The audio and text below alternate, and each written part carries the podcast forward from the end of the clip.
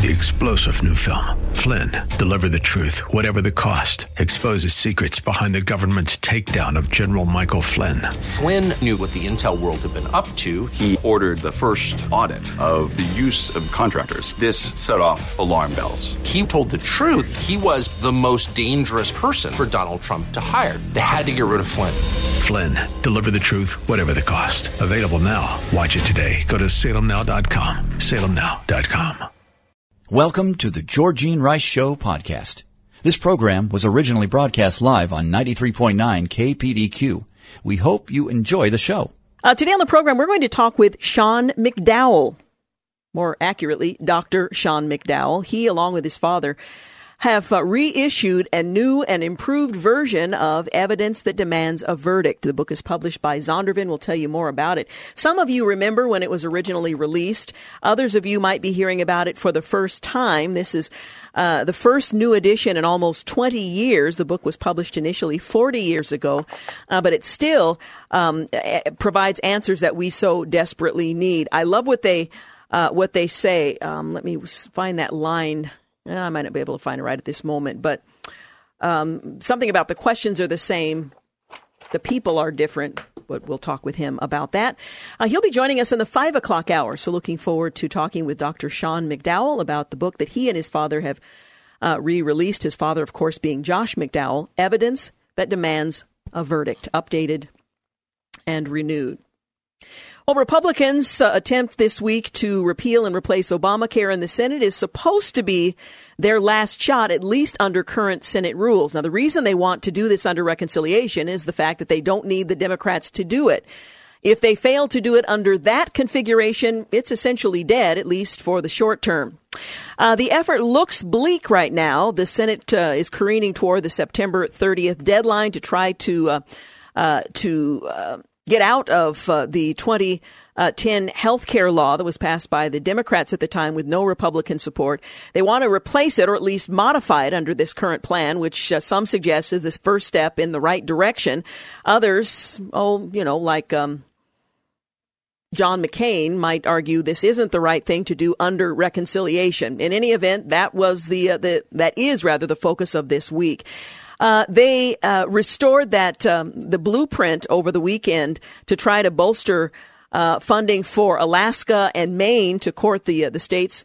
Uh, respective GOP senators who hadn't expressed their support and did express some reluctance. That's Lisa Murkowski, Susan Collins, uh, who each have expressed skepticism about the bill, but aren't um, hard noses yet. Well, that may have hardened earlier today. We'll tell you more about that in a moment. The legislation largely sends health care uh, dollars to states in the form of block grants, and that would prevent the states to use the money as they see fit.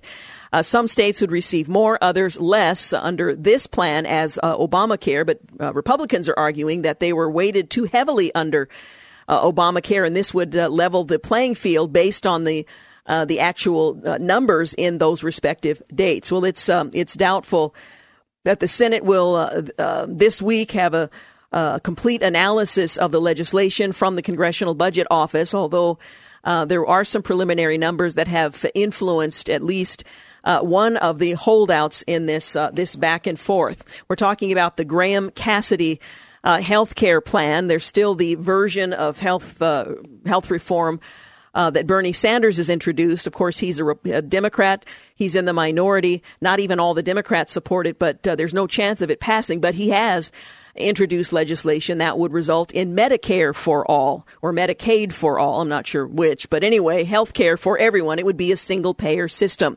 Well, Republican authors behind this last ditch effort, uh, effort on that side of the aisle have struggled to win over Senate holdouts uh, and uh, they've sweetened the pot just a bit in this latest uh, setback. A spokesperson for Senator Rand Paul, whom President Trump tried to woo over the weekend, said that the Kentucky lawmaker has not budged from his opposition and does not intend to vote in favor of it.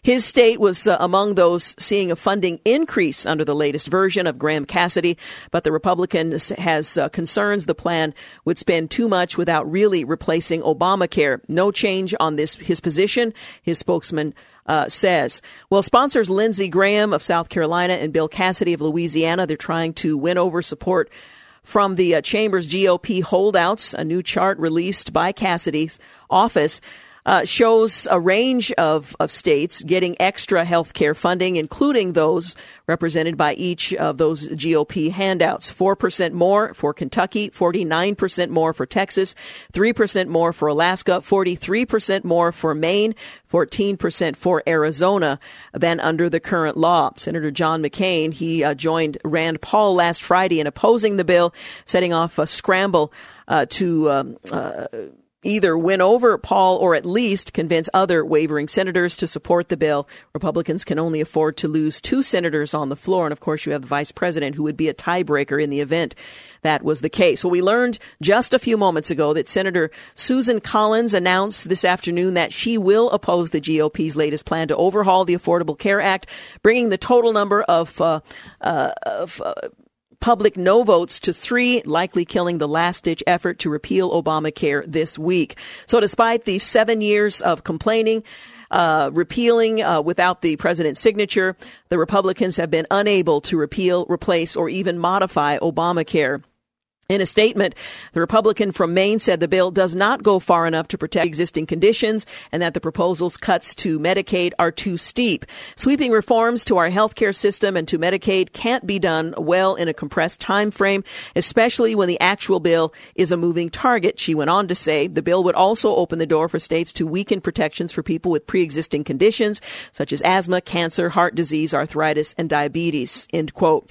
Well, the decision, while widely expected, deals uh, what is almost certain to be a lethal blow to Senate Majority Leader McConnell's 11th hour attempt to find 50 yes votes in his caucus. Susan Collins joins Senators John McCain of Arizona, Rand Paul of Kentucky, who have both said they will oppose the legislation. Senator Ted Cruz also said he opposed the legislation uh, as written. Susan Collins was one of three Republican senators to vote against the Obamacare repeal bill in July, along with McCain, Lisa Murkowski, uh, stopping the bill's passage on the Senate floor. Her decision to once again uh, buck her own party comes the day after Republican leaders released a revised version, as I mentioned mentioned. Uh, written by Senators uh, Graham and Cassidy to try to sweeten the pot. Collins had foreshadowed her announcement on CNN State of the Union on uh, Sunday, saying that she had a very difficult time envisioning a scenario in which she would support the Graham Cassidy health care bill, but she was not definitive. You're listening to the Georgene Rice Show podcast, as aired on 93.9 KPDQ. Okay, we're back. 35 minutes after 4 o'clock, you're listening to the Georgene Rice Show. James is just shaking his head. Every once in a while, let me just explain. You're wearing a set of headphones, and it has a long cord that goes from the headphones. It drags on the ground, coils a couple of times, and then it comes back up to the table and plugs into what makes me, uh, uh, what allows me to hear from my headphones what's coming through the mics, through the commercials, and all of that. Well, every once in a while, if you roll the wheel over it, it kind of gets tangled up. And I was trying to untangle it, and James was sort of making out like I was an imbecile for taking so long to try to figure it out. Yeah, okay. Well, as I mentioned, uh, the president's new travel order was announced uh, this weekend. The Supreme Court, in view of that, has uh, canceled arguments that were set for October the 10th in the dispute over the president's uh, travel ban after he uh, rolled out this new uh, policy. Well, the unsigned order from the Justice Department on Monday asks uh, both uh, of the uh, sides to weigh to weigh in on the 5th of October or by the 5th of October uh, about what to do in the case, whether or not it's a moot point or whether or not it should proceed. And the court, of course, ultimately will decide. Uh, they've been ready to hear arguments about the legality of this 90 day ban on travelers from six uh, countries and a 120 day ban on refugees from around the world. Uh, the ban expired on Sunday, was replaced by a new policy that affects eight countries and has no expiration date. Um, these countries, as I mentioned, are Chad, Iran, Libya, North Korea, Somalia, Syria, Venezuela, and Yemen. A couple of those were not on the original ban. Um, Chad, North Korea, and Venezuela were not covered in, under that earlier ban. So the court will have to decide if uh, moving forward on the now expired um, second iteration of the president's uh, travel ban uh, temporary travel ban merits a hearing or if this new one um, merits uh, some kind of review. So we'll keep you posted on that. Also, I just wanted to mention, in view of uh, the the tragedies that we've witnessed over the last couple of weeks that Puerto Rico really remains in the dark. Damage assessments are beginning and things are very bad there. The lights were back on at a couple major hospitals. Apparently they were able to generate something there, but most of Puerto Rico is still in the dark and likely will remain without power for days, weeks, even months in some areas. As you'll recall, Hurricane um, Maria smashed a power grid that would be considered uh, antiquated on the U.S. mainland, but generators are providing power to the few uh, who have them, but nearly all the island's 1.6 million electricity companies were still without power as of this afternoon. A long delay in getting power restored will mean uh, even more uh, pain for the Puerto Rican economy that's already um, reeling from a, a decades long recession and a significant debt. Every day without power inflicts uh, more damage on the tourism industry, which they rely heavily upon. The lack of electricity could drive even more people to leave the island to find better opportunities on the mainland keep um, Puerto Rico in your prayers. It's it's so interesting to me. What was it? Three weeks ago, Houston was all that anyone was talking about. Then it was replaced days later by Florida, and rightly so. We're focusing on these events as they're unfolding. What's happening in Houston is still a major uh, effort to try to get out from under. We we mentioned last week just the garbage alone, hauling the stuff that's been destroyed from in front of uh, homes to the landfill is a major undertaking. And then, of course, in Florida, they got uh, problems of their own. Puerto Rico, the Virgin Islands. Um, the Caribbean islands and so on. So remember them in your prayer, and if you have the opportunity to give generously to organizations you trust who are ministering on the ground, I would encourage you to uh, to do just that. Well, President Donald Trump's son-in-law and senior advisor Jared Kushner has uh, used a private email account to conduct and discuss official White House business dozens of times, according to his lawyer, who confirmed the same on Sunday. Well, Kushner used the private account through his first nine months in government service, even as the president continued to criticize his opponent in the 2016 presidential election, uh, Democrat Hillary Clinton, for her use of a private email account for government business. Well, Kushner several times times used his account to exchange uh, news stories and minor reactions or updates with other administration officials. So it wasn't classified information, but nonetheless a private uh, email account. Kushner and his wife Ivanka Trump set up the private account before Donald Trump moved into the White House, and Kushner was named a senior advisor to the president in January. Once in the White House, he used his private account for convenience from time to time, especially when he was traveling or using a personal laptop, according to two people familiar with his practice. A person who has uh, reviewed the emails said many are, were um, quickly forwarded to his government account and none appear to contain classified information. Clinton offered a similar explanation in 2015 when it was revealed that she set up a private email account, in fact, a private server, as her exclusive means of email communication when she was Secretary of State. She also said she opted for private email as a matter of convenience. She insisted that she never shared classified information on her private account proved untrue, or tried to sidestep the federal law that requires that official government communications are preserved. Apparently also not true. She said nearly all of her communication was stored by the government because she was communicating with other officials on her government accounts. Kushner used a private, uh, rather, use of private uh, account uh, was first reported Sunday by Politico. Trump repeatedly blasted Clinton in 2016. We'll see what comes of his advisor and son-in-law in 2017. Well, the big elephant in the room, of course, is the NFL and the debacle that t- took place over the weekend, beginning with the president jumping into the NFL anthem fray, the kneeling debate, and a rather inartful and sometimes um, uh, profane way with uh, the tweet if NFL fans refuse to go to games until players stop disrespecting our flag and country, you will see change take place fast, fire or suspend. Well, it was much more detailed than that, and his um, audible statements were much more colorful than that. Uh, the reaction was extreme and um, rather uh, profound and profane itself. Uh, even overseas, the NFL players took to the knee. They stood for the British anthem, but not for the U.S. national anthem. The Pittsburgh Steelers, they decided to stay in the locker room during the anthem to try to remain neutral. However, one player, a former Army Ranger, stood alone. He told his teammates he just wanted to go out and at least see the flag. He hadn't intended to make himself a spectacle. In fact, he had gone out too far, further than he intended, uh, so that he would be seen.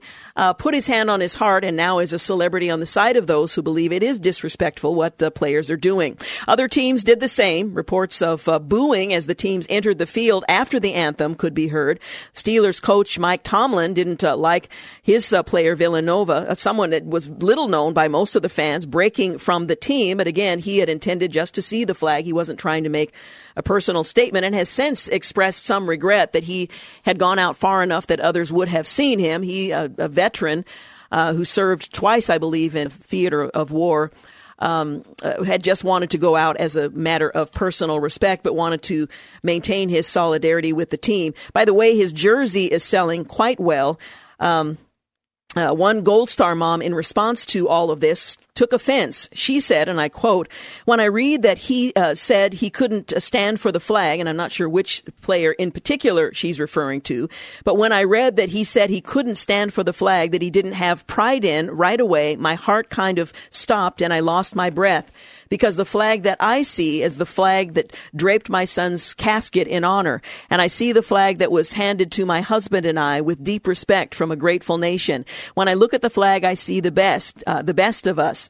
Um, she uh, spoke to CNN. From the Wall Street Journal, they write Americans don't begrudge athletes their free speech rights. See the popularity of Charles Barkley.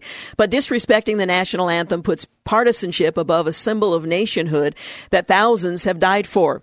Players who choose to kneel shouldn't be surprised that fans around the country booed them on Sunday. This is the patriotic sentiment that they are helping Mr. Trump exploit for what he no doubt thinks is his own political advantage. Again, a quote from the Wall Street Journal. Town Hall points out in another story that CBS Sports reported on a poll where 72% found Kaepernick's antics to be unpatriotic, and NASCAR is handling things quite differently, but when the the president complimented them for that difference. They made it clear that they support the rights of individuals to express their uh, their views on political subjects, as uh, some athletes have done. Well, some suggest this is the NFL's worst fumble yet. I suppose it depends on where you stand on the issue. Well, the NFL teams uh, stayed in their locker room, uh, several of them, in fact, three during the national anthem ahead of the NFL game on Sunday, as a growing number of players from other teams joined a protest by kneeling on the field as the national anthem rang out uh, at the uh, field in Nashville. Neither the Tennessee Titans nor the Seattle Seahawks were out on the field. Earlier in the day, Chicago, all but one of the Pittsburgh Steelers, remained in the locker room during the anthem ahead of uh, the game against the uh, Bears. Uh, in all, more than 100 NFL players from several teams across the country knelt or uh, locked arms on Sunday after President Trump lashed out at the protesters uh, and uh, called for those who disrespect the flag to be fired or suspended. Uh, one Steeler was uh, seen just outside, as I mentioned. Uh, he had not intended to make a spectacle of himself, and those are the words he has used of his own um, uh, decision, but rather just wanted to respect the flag as an individual, but still maintain solidarity with his team. Well, the back and forth has continued. And Sunday night football ratings have uh, been down again as uh, players continue in their protest. According to uh, Deadline Hollywood, metered market numbers, the primetime matchup that was saw the uh, Washington Redskins beat the Oakland Raiders 27 to 10 snared a 11.6-20, uh, the worst uh, Sunday night football has performed uh, this season so far. It's an 8% dip from the early numbers of last week's game, Atlanta's 34-23 win over Green Bay, and that's uh, that seems to be uh, the trend that we're seeing in view of these and other similar protests. Now we need to take a break. When we come back, we'll talk about uh, the politicization of everything. We'll be back. You're listening to the Georgene Rice Show podcast. It's aired on 93.9 KPDQ. Okay, we're back. 35 minutes after 4 o'clock, you're listening to the Georgene Rice Show. James is just shaking his head. Every once in a while, let me just explain. You're wearing a set of headphones, and it has a long cord that goes from the headphones. It drags on the ground, coils a couple of times, and then it comes back up to the table and plugs into what makes me, uh, uh, what allows me to hear from my headphones what's coming through the mics through the commercials and all of that. Well, every once in a while, if you roll the wheel over it, it kind of gets tangled up. And I was trying to untangle it, and James was sort of making out like I was an imbecile for taking so long to try to figure it out. Yeah, okay. Well, as I mentioned, uh, the president's new travel order was announced uh, this weekend. The Supreme Court, in view of that, has uh, canceled arguments that were set for October the 10th in the dispute over the president's uh, travel ban after he uh, rolled out this new uh, policy. Well, the unsigned order from the Justice Department on Monday asks uh, both uh, of the sides to weigh to weigh in on the 5th of October or by the 5th of October uh, about what to do in the case, whether or not it's a moot point or whether or not it should proceed. And the court, of course, ultimately will decide. Uh, they've been ready to hear arguments about the legality of this 90 day ban on travelers from six uh, countries and a 120 day ban on refugees from around the world. Uh, the ban expired on Sunday, was replaced by a new policy that affects eight countries and has no expiration date. Um, these countries, as I mentioned, are Chad, Iran, Libya, North Korea, Somalia, Syria, Venezuela, and Yemen. A couple of those were not on the original ban. Um, Chad, North Korea, and Venezuela were not covered in, under that earlier ban. So the court will have to decide if uh, moving forward on the now expired um, second iteration of the president's uh, travel ban, uh, temporary travel ban, merits a hearing, or if this new one um, merits uh, some kind of review. So we'll keep you posted on that. Also, I just wanted to mention, in view of uh, the the tragedies that we've witnessed over the last couple of weeks that Puerto Rico really remains in the dark. Damage assessments are beginning and things are very bad there. The lights were back on at a couple major hospitals. Apparently they were able to generate something there, but most of Puerto Rico is still in the dark and likely will remain without power for days, weeks, even months in some areas. As you'll recall, Hurricane um, Maria smashed a power grid that would be considered uh, antiquated on the U.S. mainland, but generators are providing power to the few uh, who have them, but nearly all the island's 1.6 million electricity companies were still without power as of this afternoon. A long delay in getting power restored will mean uh, even more uh, pain for the Puerto Rican economy that's already um, reeling from a, a decades long recession and a significant debt.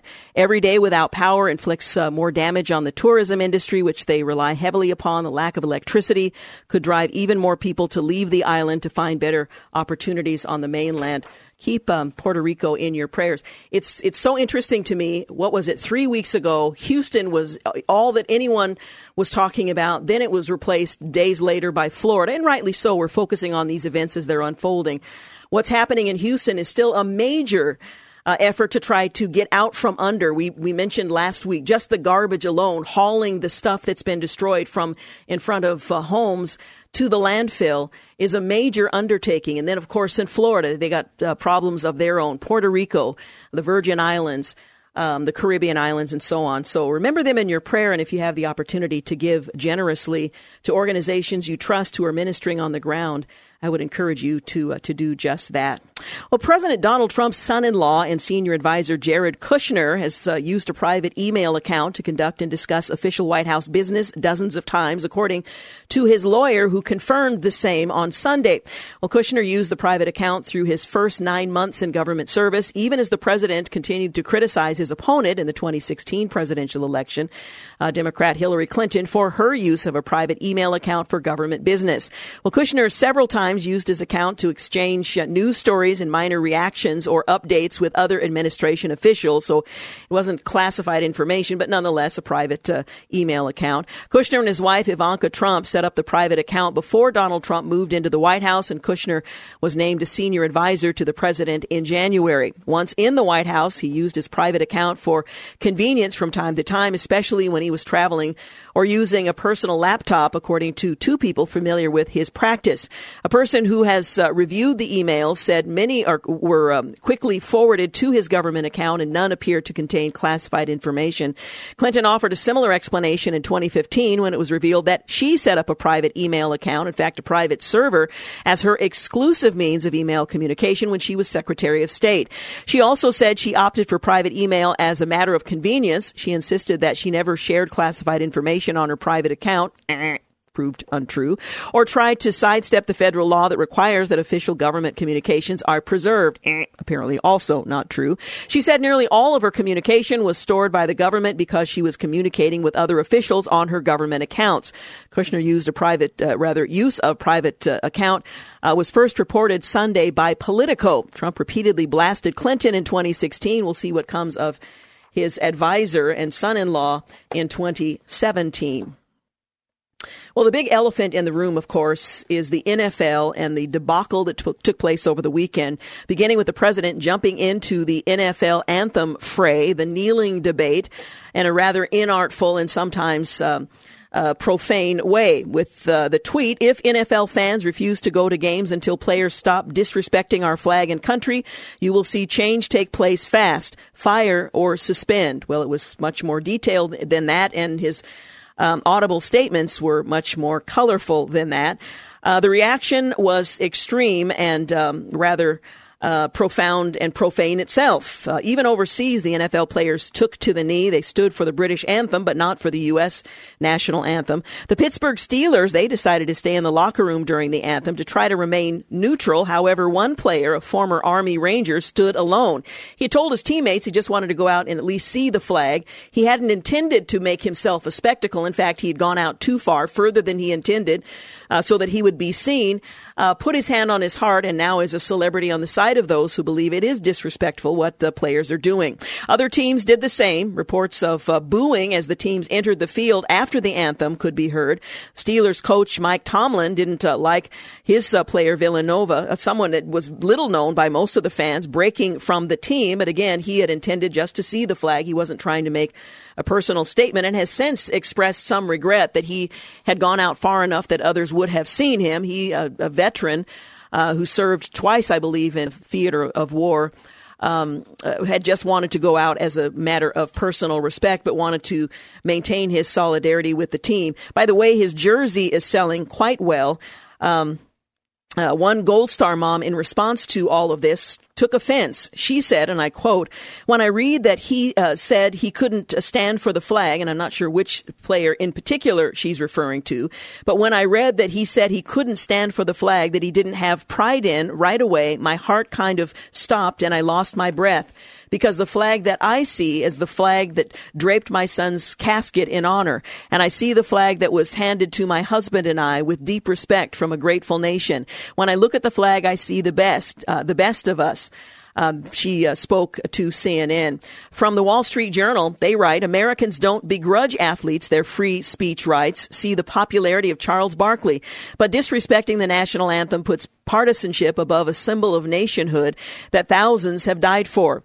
Players who choose to kneel shouldn't be surprised that fans around the country booed them on Sunday. This is the patriotic sentiment that they are helping Mr. Trump exploit for what he no doubt thinks is his own political advantage. Again, a quote from the Wall Street Journal. Town Hall points out in another story that CBS Sports reported on a poll where 72% found Kaepernick's antics to be unpatriotic, and NASCAR is handling things quite differently. But when the president complimented them for that difference, they made it clear that they support the rights of individuals to express their uh, their views on political subjects, as uh, some athletes have done.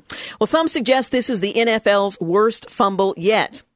I suppose it depends on where you stand on the issue.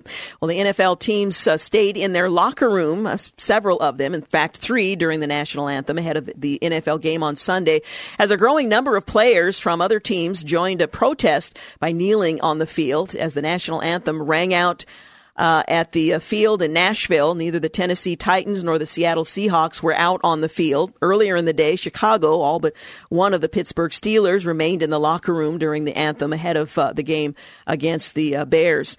Uh, in all, more than 100 NFL players from several teams across the country knelt or uh, locked arms on Sunday after President Trump lashed out at the protesters uh, and uh, called for those who disrespect the flag to be fired or suspended.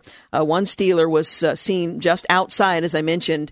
Uh, he had not intended to make a spectacle of himself, and those are the words he has used of his own um, uh, decision, but rather just wanted to respect the flag as an individual, but still maintain solidarity with his team.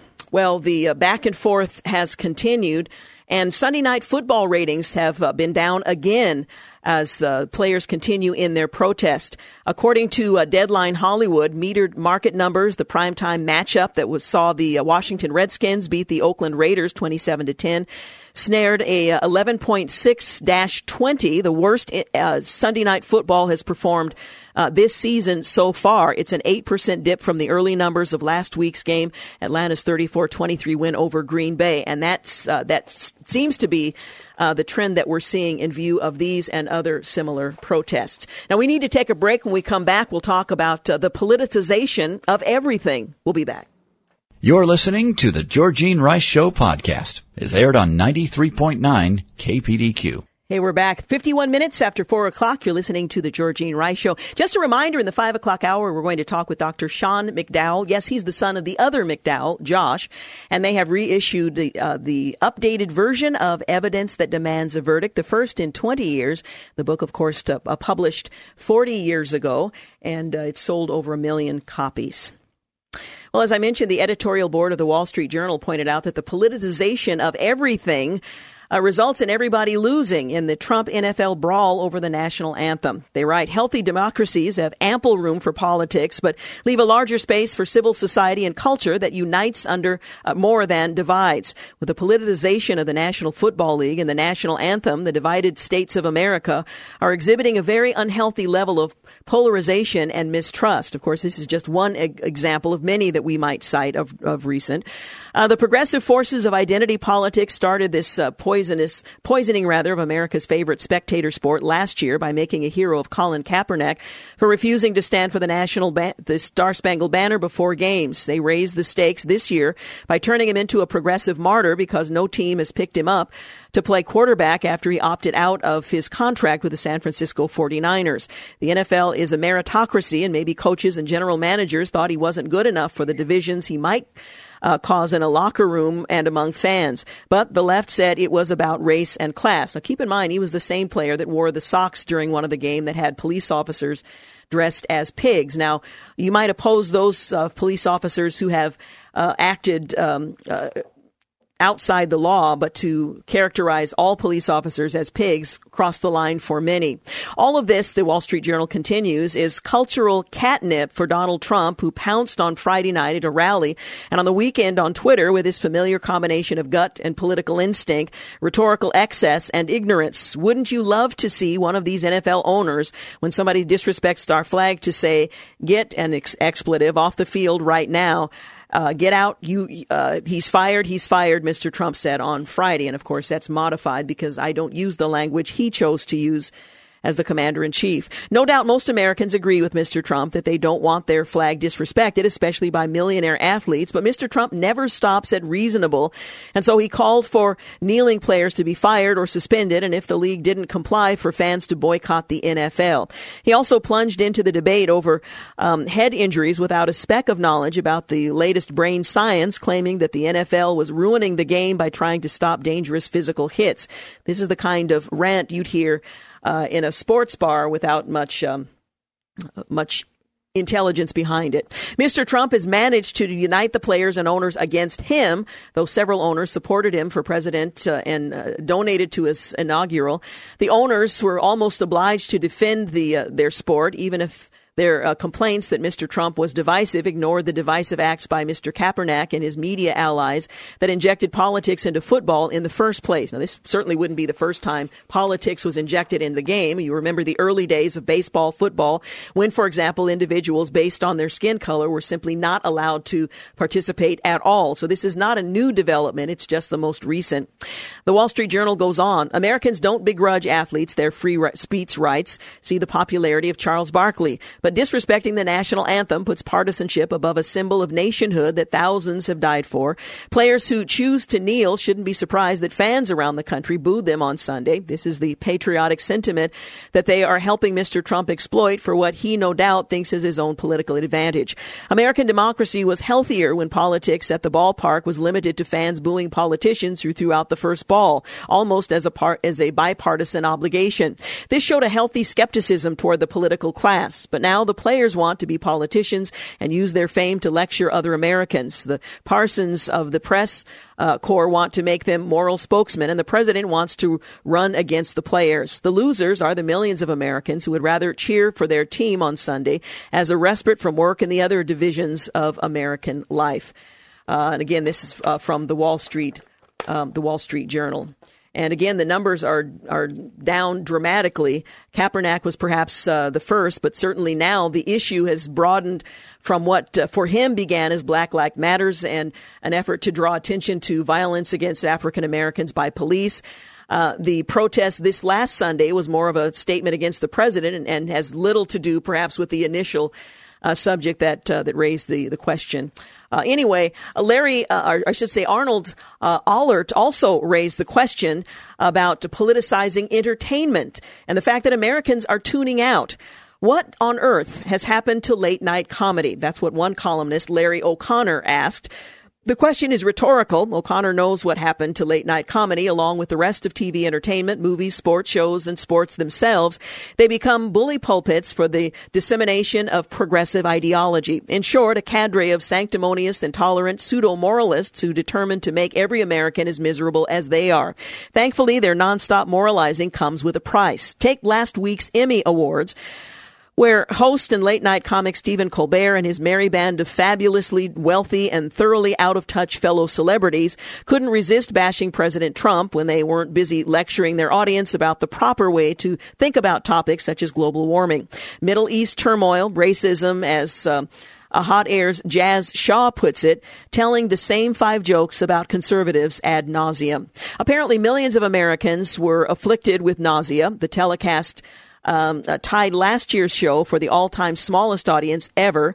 Shaw nonetheless insists everything is relative and that an audience of 11.4 million isn't uh, about uh, to give the left pause because it's still a big number relative to the ratings of other TV broadcasts, and they can pay all the bills with that just fine. Well, maybe so for now, but ratings ultimately determine what uh, what rates advertisers will pay to get their pro uh, their products before the American public. And while TV ratings are down a whopping 33 percent in the last four years, ad rates were up 20 percent because the networks managed to convince ad buyers that time buys were still worth it. Well, not anymore. TV ad sales are expected to slide this year, the first time that's happened since the height of the Great Recession, reports Business Insider, which also notes a bad economy can't be uh, used as an excuse this time. And while it's only 1%, it, it may signal the beginning of a trend ex, uh, exacerbated by the reality that the same Americans who uh, averaged 42 hours of TV watching per week in 2011 are averaging only 34 hours of TV watching per week uh, as of first quarter of 2017. Well, they go on from uh, from there, Mr. Um, Ahlert. Uh, pointing out that uh, politicizing entertainment is not good business and people are simply tuning out. It's not just the NFL, but other um, outlets as well. Now, we're going to take a break here in about a minute. When we do, we're going to have news and traffic at the top of the hour. Uh, we'll share a little bit more of the news, and then at about 5.15, Sean McDowell is going to join us. He is the son of Josh McDowell, who was the original author of Evidence That Demands a Verdict. Well, it's been re-released, updated thoroughly, uh, and uh, that will be available on the, uh, let's see, the 1st or 2nd of October. We'll give you the specific date in just a few moments, but he's going to join us to talk about uh, the book Evidence because there are generations who have perhaps have never heard of the title, but will uh, enjoy and appreciate the content of the book. So that's coming up in the five o'clock hour. 59 minutes after four o'clock, you're listening to The Georgene Rice Show. You're listening to The Georgene Rice Show podcast. is aired on 93.9 KPDQ. Hey, we're back. Welcome to the second hour of the Georgene Rice Show. Six minutes after five o'clock is our time. Later this hour, we're going to talk with Dr. Sean McDowell. He, along with his father, Josh McDowell, have reissued a book that has been a classic for some 40 years. It's been 20 years since they've updated the evidence that demands a verdict, but that is precisely what they have now done. And we'll talk with him about that when he joins us in our next couple of segments. Well, one person was killed. Eight others wounded. This was Sunday after a masked man opened fire, uh, fire rather, following a church service in Antioch. Well, the shooter was identified as Emanuel Kidega. Uh, Samson, a 25 year old Rutherford County man, accidentally shot himself apparently after he was confronted by an armed member of the congregation. He was treated at an area hospital, was released into police custody, according to the Metro Nashville Police. Well, Samson will be charged with one count of murder. Additional charges will come uh, later, police said uh, he uh, uh, previously had attended the church, so his motives are, are not yet clear. The woman he killed had been identified as a 39 year old mother who lived in Smyrth, uh, Smyrna. Police say the gunman wore a neoprene ski mask when he uh, shot and killed uh, the 39 year old in the parking lot of the Burnett Chapel Church of Christ as the service ended shortly after 11 a.m. With his blue Nissan Xterra still running, the gunman then entered the uh, rear of the sanctuary doors of the church, began indiscriminately firing. Uh, among those shot were three men, three women, police spokesman uh, Don Aaron said. The church's minister, 66 year old Joey Spann, and his wife, um, were both injured in the shooting. The Nashville Christian School in a, uh, says in a statement uh, on uh, Facebook. Um, Spann is a Bible teacher and a high school and middle school basketball coach. Churchgoer uh, Caleb Engle, who was uh, hailed by police as a hero, confronted the shooter while inside the church, was violently uh, pistol whipped. Uh, he said during the uh, confrontation that Engle, um, the gunman, uh, shot himself in the, the left of his chest. shortly after the shooting, the gunman was transported to a local hospital. Uh, again, two of the victims were also hospitalized in critical condition, so we don't know what the status is for them. But this is just the latest in a series of events in which someone is entered into a church building during a worship service and opened fire on parishioners. It's uh, it's the first among several recent for us here, but of course this is what happens to people in churches all around the world with some regularity. The churches are burned, the people are harassed, they're imprisoned, they're deprived of opportunity, they're prevented from being able to uh, be employed and, and so on. Uh, so these events, while they are heinous, um, it's not surprising that uh, followers of Christ are sometimes targeted in this way uh, certainly unusual here, but certainly not around the world. In fact, last week we focused our attention on the persecuted church and uh, what many of them suffer as a consequence of simply saying, I will not denounce my faith. I am a follower of Christ. I will share the gospel as, uh, as one who is grateful and takes the Great Commission seriously. And I want to thank those of you who participated in the campaign that will continue through this week uh, to provide Bibles to those who suffer for their faith uh, and do not have them. Open Doors, we partnered with them. And in fact, if you'd like to give to that cause, you can go to kpdq.com and look for the banner at the top of the page, and uh, you can still give a gift of uh, God's Word to those uh, who suffer.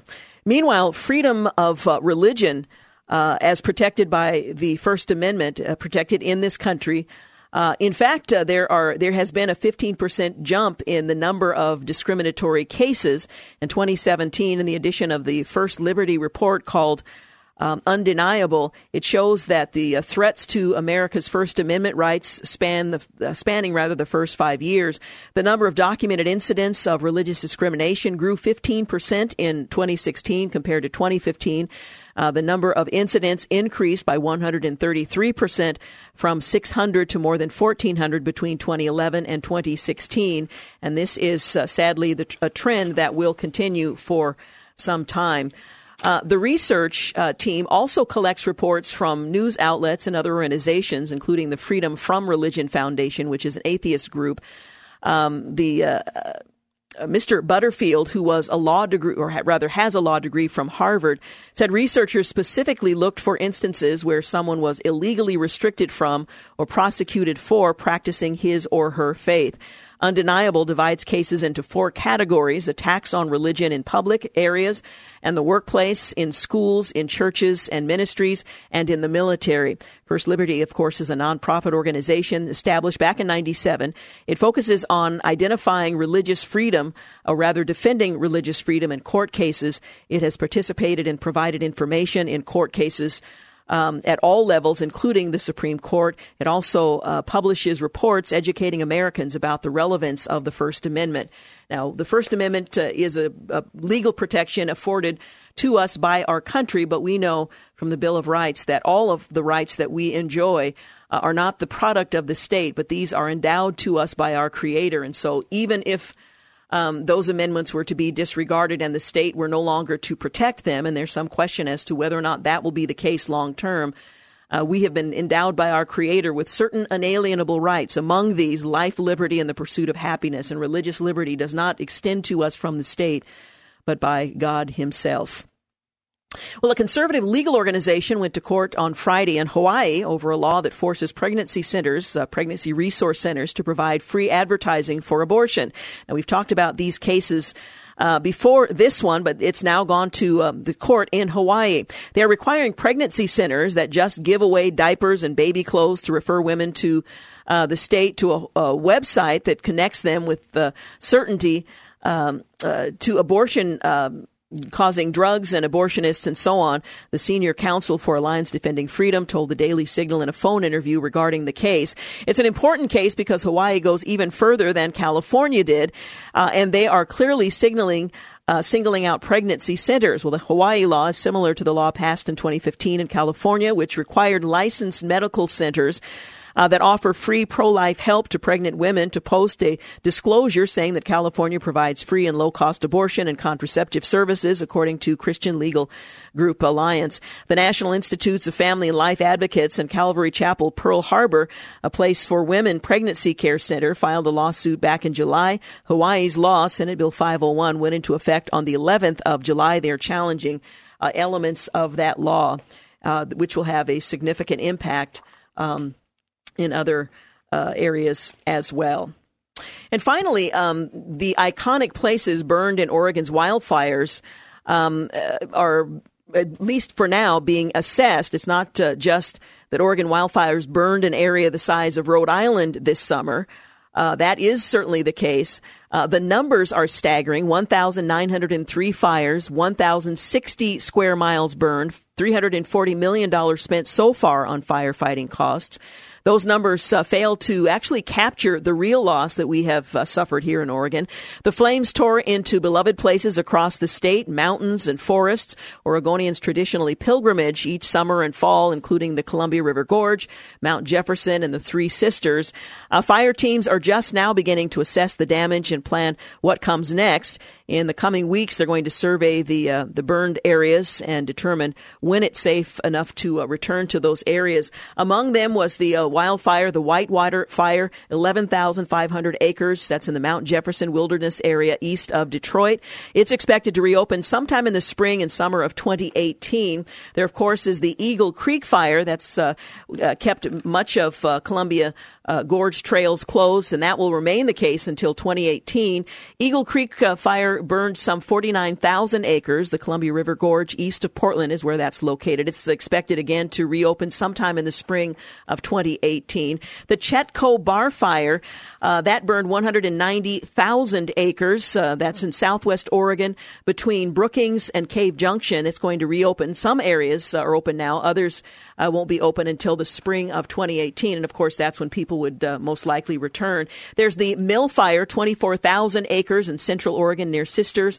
Uh, that's uh, expected to reopen in the spring of 2018 for many trails and campgrounds, uh, but some trails are going to remain closed indefinitely. They tell us there was the. Um, the Blanket Creek fire, 33,322 acres. The Spruce Lake fire, rather, um, 15,826 acres. That's in the Crater Lake National Park.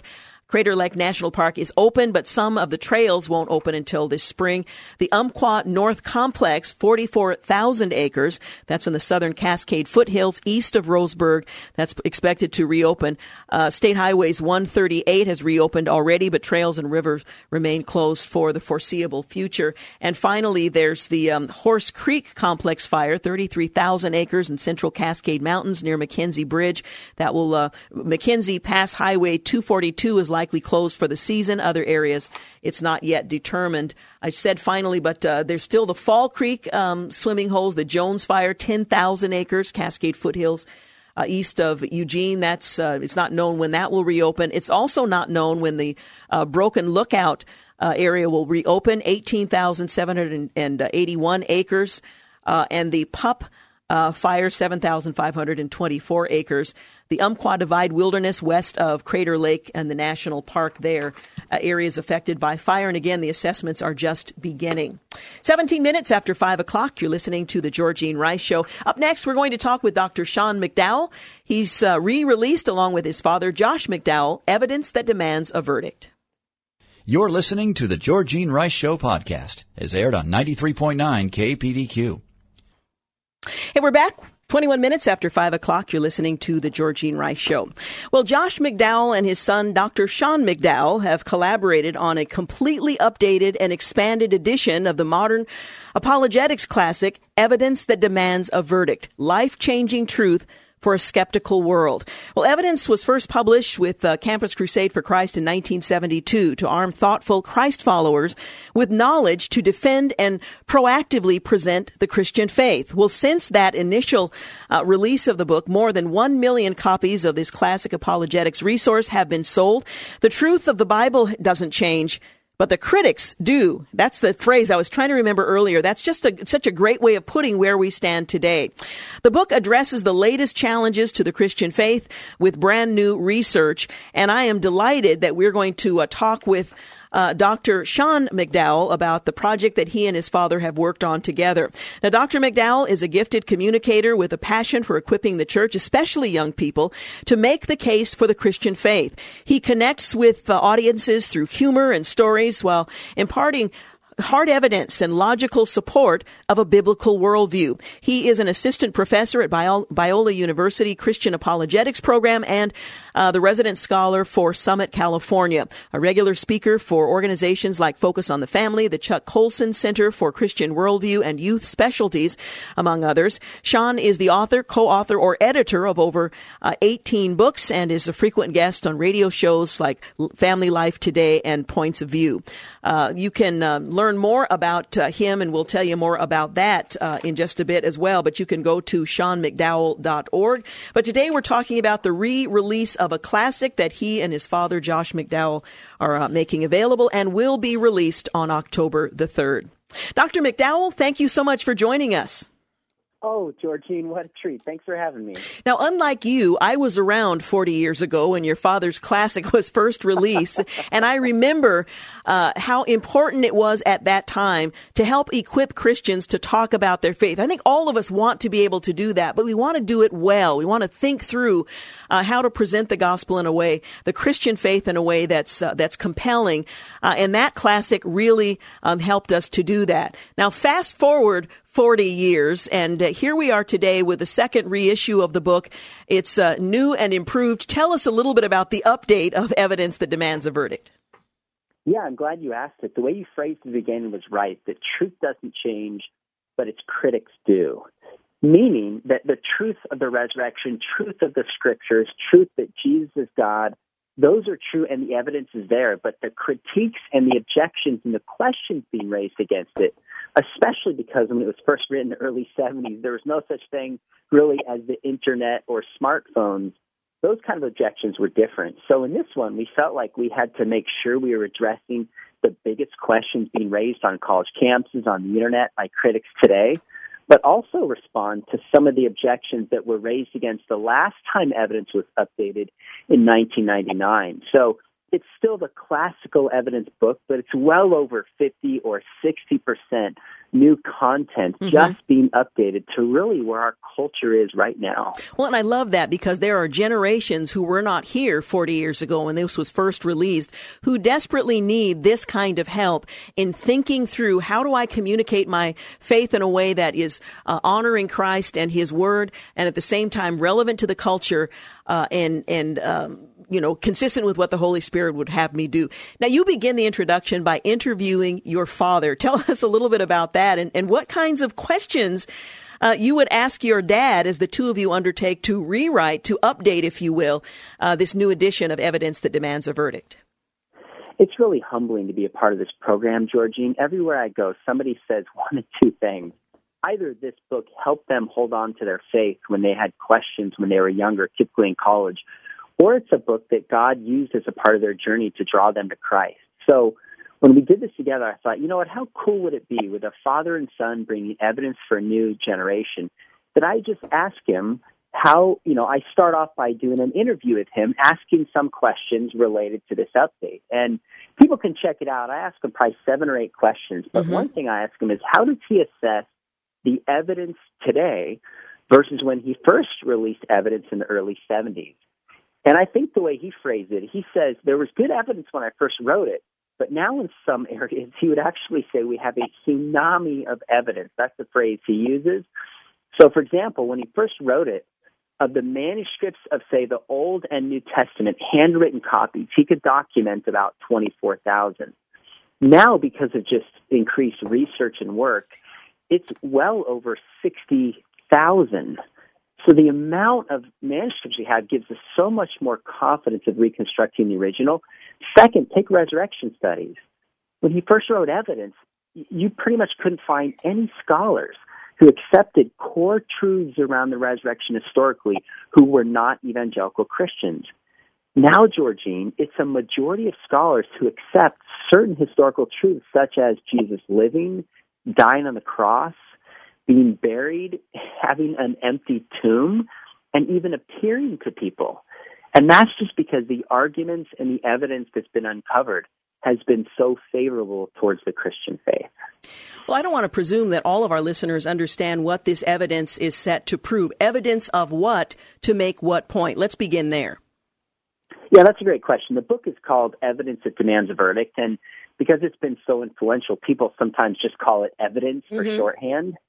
But really, my dad wrote it first as an agnostic, trying to disprove Christianity. He traveled around the world when you couldn't get this information on the internet or even your local library and started gathering evidence to prove that Jesus is not God, the Bible's not true, and he didn't rise from the grave. Well, six, eight months, a year into this, he started to realize, oh my goodness, the archaeological evidence, the historical evidence, the textual evidence, even the philosophical evidence pointed the other direction than he thought. So he compiled this massive book of all of his findings, and no publisher wanted it. Ironically, publishers said people don't want just massive amounts of evidence. It's not going to sell. And then when he finally got a publisher, it absolutely went gangbusters. And he really realized, oh my goodness, people are hungry to know is there historical evidence? Is there good reason to believe that Christianity is true? So that's what we mean by the evidence. So what it shows is that faith is not blind. Faith is not wishing. It's not opposed to evidence. Faith is trusting God. And the more evidence we have, I think the greater our trust can be. Mm. In the sections of the book, you cover evidence for the Bible, evidence for Jesus, evidence for the Old Testament, and evidence for truth. These are core issues that a believer, um, in attempting to explain the Christian faith, uh, uh, would need to have some some clear understanding of for themselves and uh, understanding of how to communicate well. Uh, do you find that evidence that demands a verdict is used more for believers who are reinforcing what they already believe, or do you see it being used by those who want to share their faith effectively so that they're equipping themselves to share what they already embrace? Well, my dad actually first wrote it for Christians. So he wrote a shorter book, More Than a Carpenter, as an evangelistic tool. Evidence was written first to just help Christians understand that Christianity is not fairy tale. It's not just blind wishing. It's actually true to build up their confidence with the hopes that they would go out and share their faith.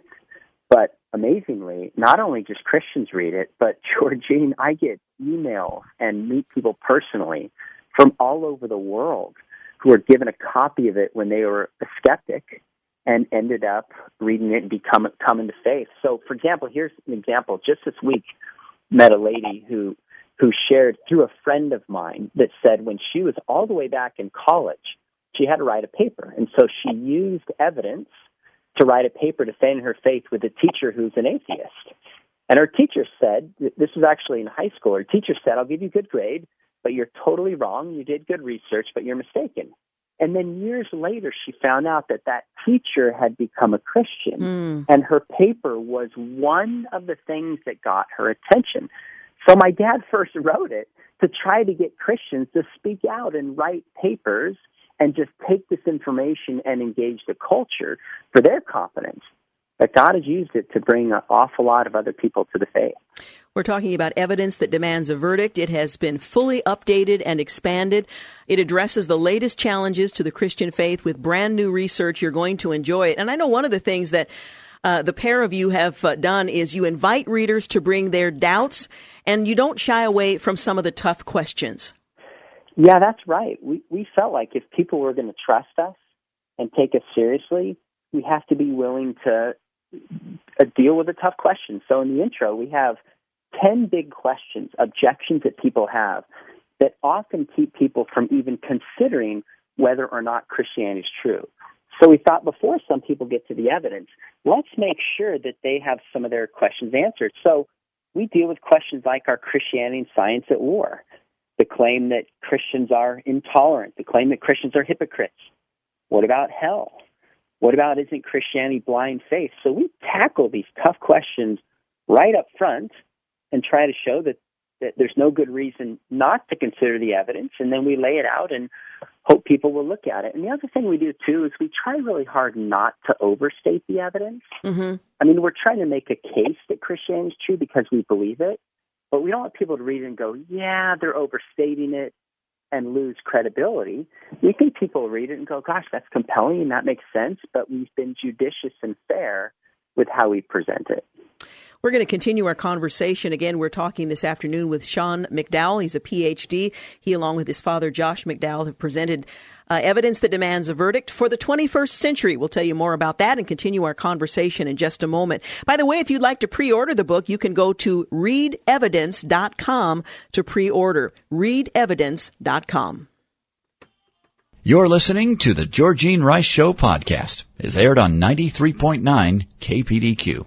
We're back. You're listening to the Georgene Rice Show. We're talking with Dr. Sean McDowell. He is an assistant professor in Biola University's Christian Apologetics program and the resident scholar for Summit, California. He's also a regular speaker for organizations like Focus on the Family, the Chuck Colson Center for Christian Worldview, and Youth Specialties, among uh, other things. He, along with his father, Josh McDowell, have re released, after thoroughly updating, evidence that demands a verdict. Life changing truth for a skeptical world. Uh, so delighted to see the book back on the shelves, updated for the 21st century. As we mentioned, you deal with evidence for the Bible, evidence for Jesus, for the Old Testament, evidence for truth, and so on. Beginning with some uh, pretty tough answers to uh, to tough questions.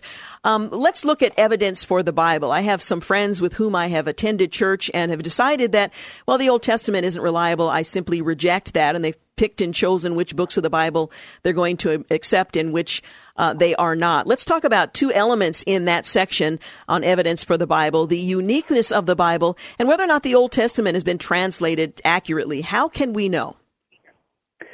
Yeah, so the uniqueness of the Bible is actually the very first chapter after the introduction of the book. And it's not meant to argue that the Bible's true. It's meant for people to realize how special and different and in a category of its own the Bible is. So we talk about, for example, it was written by 40 authors over 1,500 years in three languages on multiple continents. And yet there's a continuity of the core message. We talk about how it's been translated in more languages and been read by more people than any book throughout history.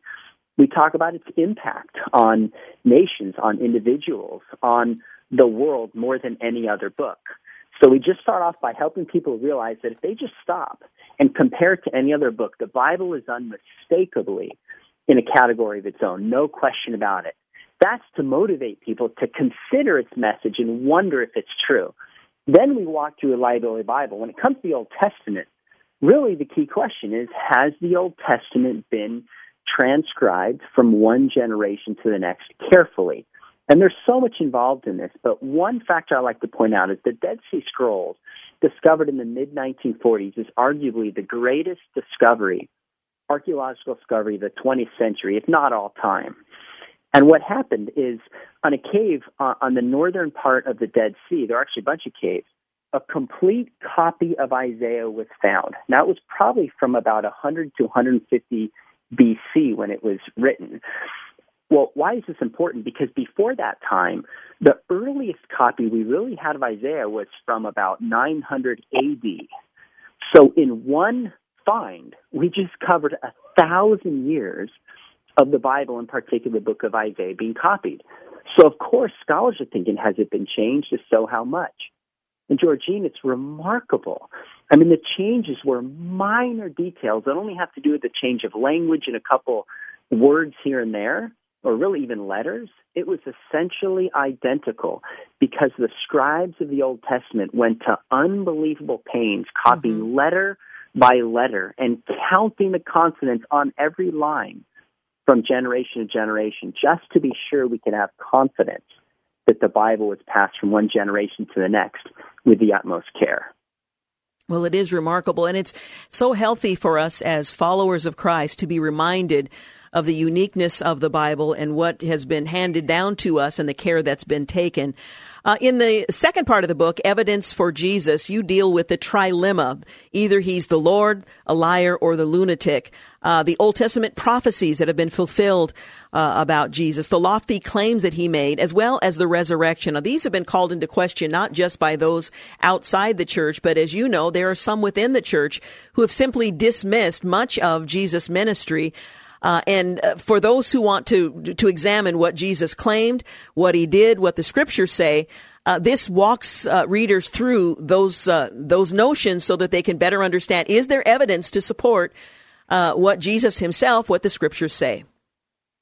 Oh my goodness, there's unbelievable evidence. It's hard for me to imagine why somebody, especially a Christian, would dismiss not only the words Jesus spoke, but even some of the evidence that it's true especially because we have good reason to believe it's true. Now, it doesn't mean we can answer every question because we're dealing with events 2,000 years ago. So there are some questions that we have. But if you just take the biblical message and the words of Jesus and you compare it to any other ancient document in terms of the number of handwritten copies we have, how early they are, there's no comparison uh, when we look at other works of antiquity that nobody even questions. Mm-hmm. So I shared that with a skeptic one time, and I said, you know, if you're going to be honest, you're going to have to dismiss really all of what we think we know of ancient history. And he goes, okay, we can't know anything from ancient history. And I said, are you kidding me? If that's what it takes for you, and I'm not saying all skeptics do this, but if that's what it takes to dismiss the reliability of the New Testament, then my goodness, you're going to lengths to reject the message. Maybe something more is going on than it actually being reliable. Maybe it's the message that's offensive to some people. Mm. Well, let's talk about the third part of the book, evidence for the Old Testament. I know for many believers, and this is perhaps more true now than in previous generations, the Old Testament is almost irrelevant. There are references, of course, made by the apostles, by Jesus himself to the Old Testament, but not much time or attention is given to it.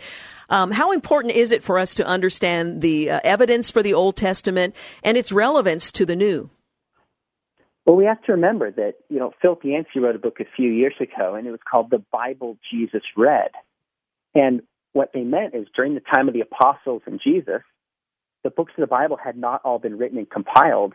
Their Bible was the Old Testament. And Jesus consistently, like in Matthew 19, when a question came up about marriage, is it permissible to have divorce? Jesus quotes Genesis 1 and he quotes Genesis 2, the Pharisees, and he says, Have you not read?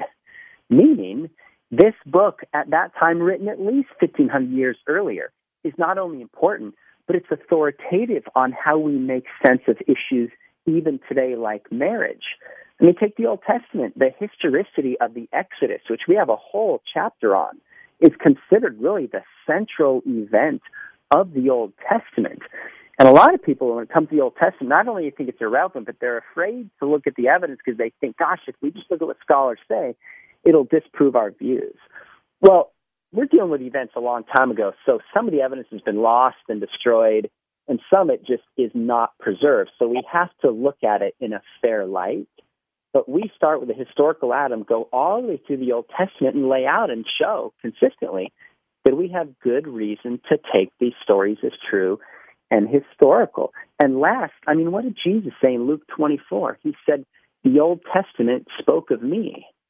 That means we can only fully understand Jesus in light of the Old Testament. So we need to re- recover the theology and story of the Old Testament, but also the confidence that it's really true, as we do in evidence.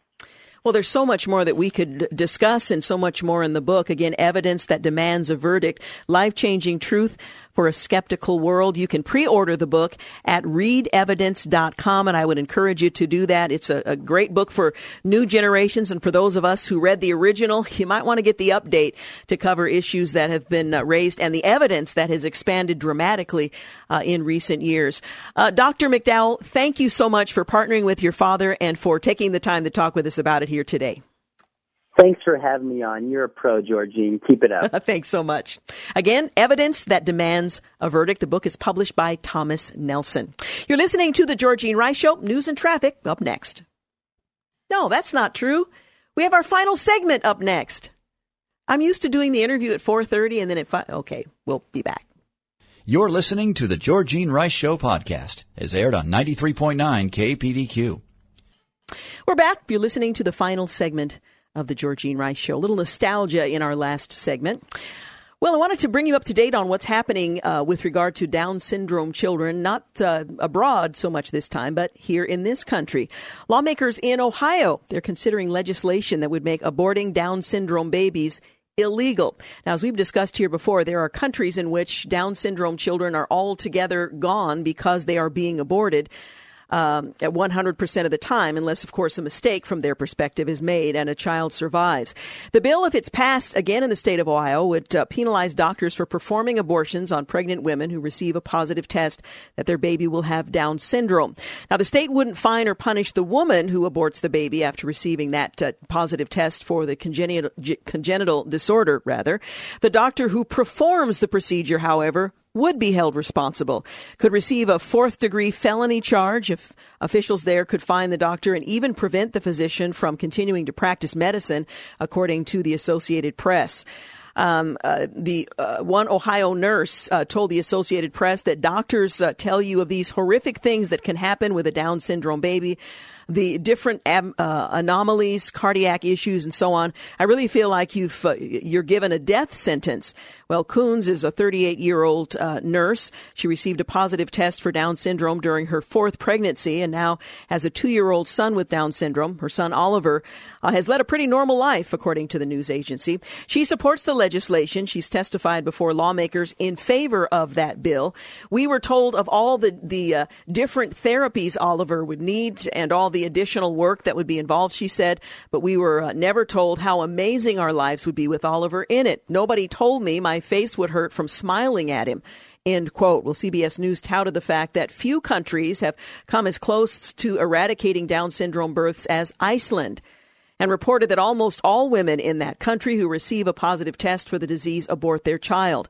Well, after the CBS News report from uh, mid uh, August, lawmakers accelerated the bill in Ohio, according to one state lawmaker, Frank LaRose, uh, one of the bill's sponsors, saying, One of the sweetest, kindest people I know have, uh, or some of the uh, sweetest, kindest people I know have Down syndrome.